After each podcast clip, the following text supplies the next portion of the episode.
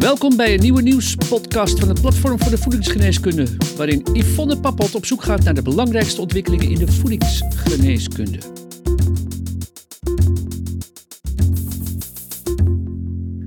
Hallo luisteraars, welkom bij de vierde wekelijkse nieuwspodcast van Voedingsgeneeskunde. Met deze podcast willen we jou inspireren over de rol van leefstijl, voeding en specifieke nutriënten in relatie tot gezondheid en ziekte.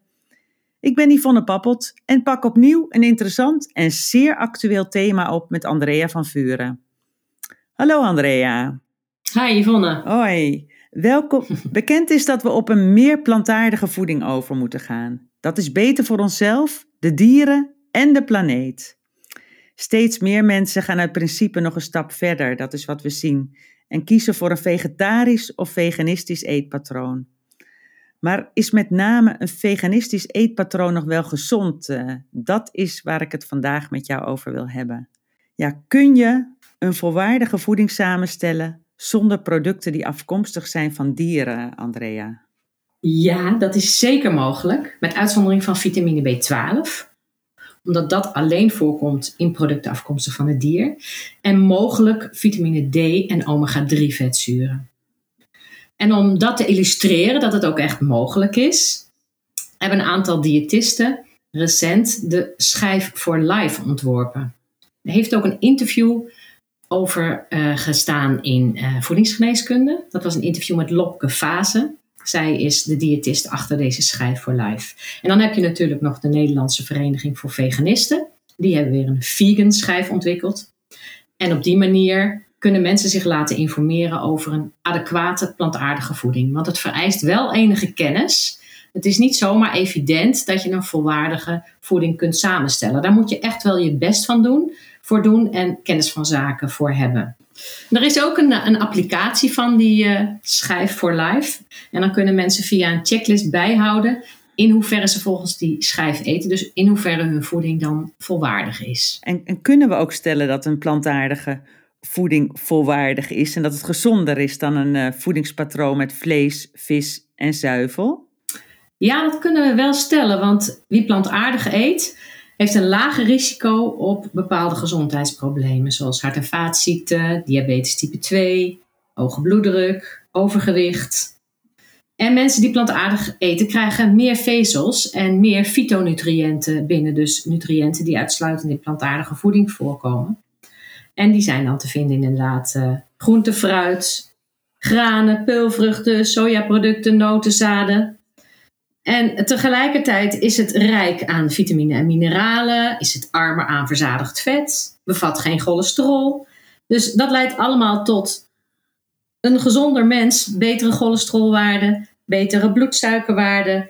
En dat geeft dan weer een lager risico op chronische aandoeningen. En in dierlijke producten zoals vlees, zuivel, ei en vis zitten geen vezels. En het is toch, hoe meer vezels uit groente en fruit en andere plantaardige producten, hoe kleiner het risico op welvaartsziekten. Dus ja, het is zeker gezonder. Ja, we zien ook dat uh, Wendy Walrabenstein, uh, diëtist en onderzoeker, uh, ja, in Nederland daar een mooi onderzoek mee heeft gedaan. Er is pas een publicatie verschenen en ja, daarin bevestigd, wordt ook bevestigd dat er veel positieve resultaten zijn. Maar, ja, bij reuma hè, en artrose vooral. Het, uh, het onderzoek heet ook Plants for Joints. Maar waar, waar moeten we extra op letten als we veganistisch eten? Je noemde al even een paar stoffen natuurlijk, maar kun je daar nog iets meer over zeggen? Ja, er is een aantal voedingsstoffen um, waarvan veganisten mogelijk wat minder binnenkrijgen. En dan gaat het om eiwitten, uh, vitamine D12 hebben we natuurlijk al genoemd, omega-3 vetzuren, vitamine D, calcium en zink. In de regel hebben ze hiervan geen tekort hoor, maar om er voldoende van binnen te krijgen, moeten ze wel een gezond en gevarieerde uh, voeding gebruiken. En, en, bij een klein deel van de veganisten wordt wel een tekort aan ijzer of zink in het bloed gemeten. Dus ze doen er wel goed aan inderdaad om, om gevarieerd te eten. En ook kennis te verzamelen over de plantaardige voedingsmiddelen waar deze nutriënten in zitten.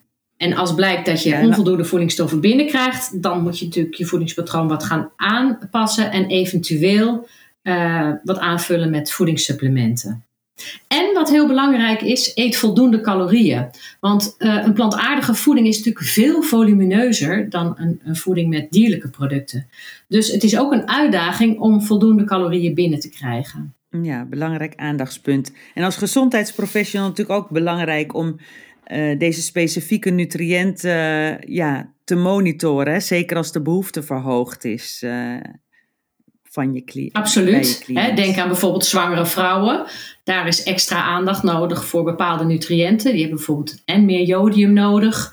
Uh, en andere nutriënten waar, en vitamine B12 ook extra nodig. Maar goed, dat moet je sowieso suppleren. Uh, dus inderdaad, de kwetsbare groepen. En bij kinderen is het ook een hele grote uitdaging. Ja, ja. En hoe zit het met, uh, met het eiwit? je hoort natuurlijk vaak dat het zo lastig is om daar voldoende van binnen te krijgen. In, in de praktijk valt dat eigenlijk wel mee, want peulvruchten zijn bijvoorbeeld heel rijk aan eiwitten. Dus regelmatige consumptie van bonen, erwten, linzen en sojaproducten, die dragen echt aanzienlijk bij aan de eiwitten- en aminozurenconsumptie. En die zijn natuurlijk ook weer heel rijk aan vezels, ijzer, zink, foliumzuur, kalium en laag in verzadigd vet, wat ze ook heel gezond maakt. Uh, voldoende eiwitten is wel heel goed mogelijk hoor, als je sojaproducten gebruikt en, en uh, noten en uh, graanproducten en dergelijke.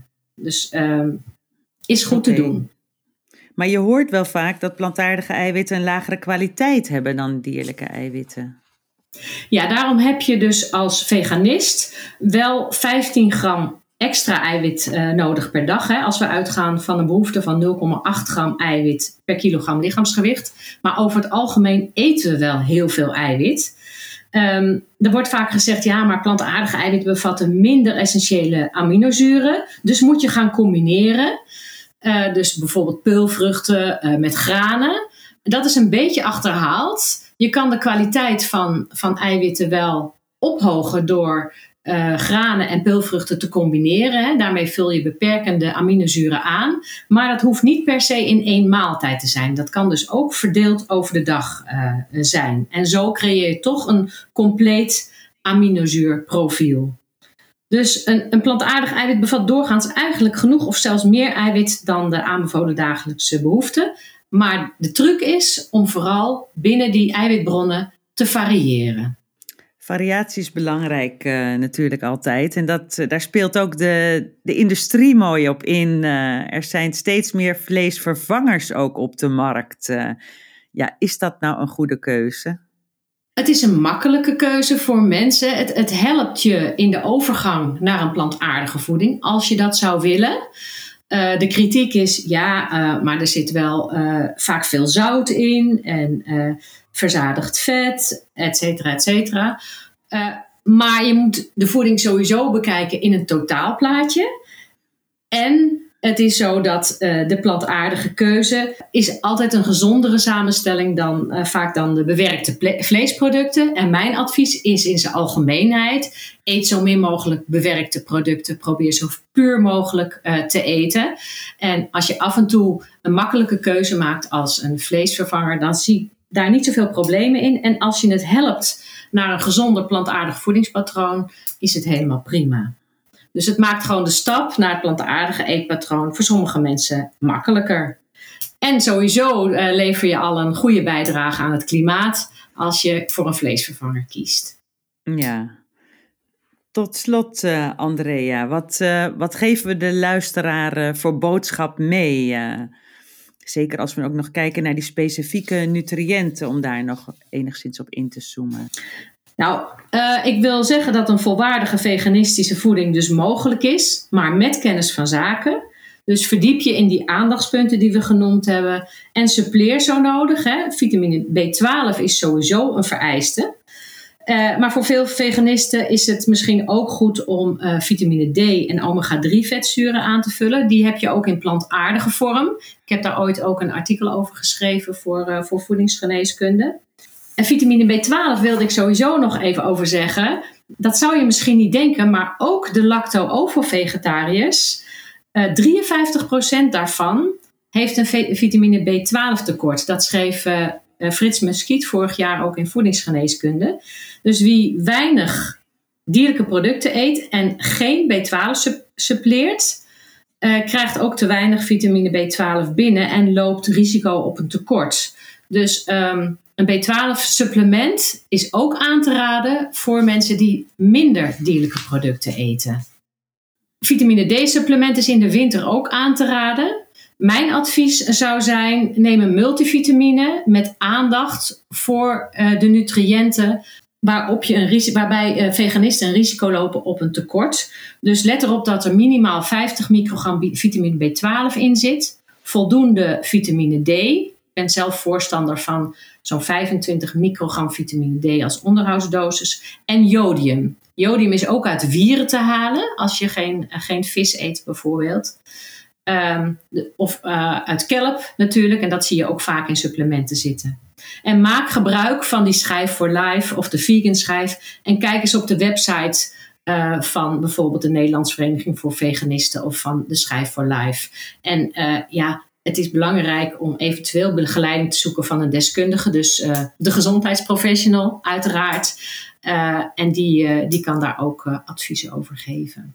Ja, maar fijn die concrete adviezen die je al geeft op deze manier. En jouw woord van de week tot slot, Andrea. Ja, mag ik er ook twee? dat is voedingssuppletie en variatie. Ik heb een naam van de week, uh, Wendy Walrabenstein. We noemden haar al even ja, met interessant uh, onderzoek uh, ook rondom plantaardige voeding. dat biedt gewoon nog ontzettend veel mogelijkheden.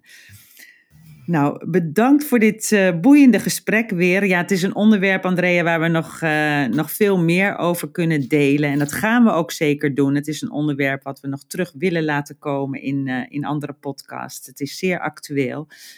Er is ook al veel aandacht voor geweest in voedingsgeneeskunde. Het artikel van Muskiet, Frits Muskiet over B12 zullen wij delen via, via de website. Maar ook hebben wij een editie waarbij vlees versus plantaardige voeding aan de orde is geweest in 2022.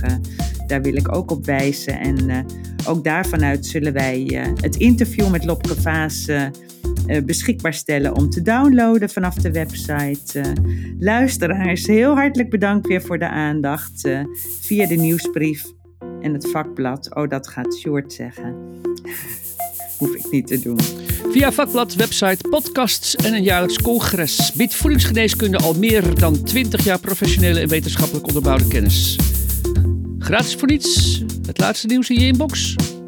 Schrijf je dan in voor de wekelijkse nieuwsbrief op www.voedingsgeneeskunde.nl. Redactie en productie Yvonne Papot. Techniek Sjoerd Kaandorp. Voedingsgeneeskunde is een project van uitgeverij Media Medica.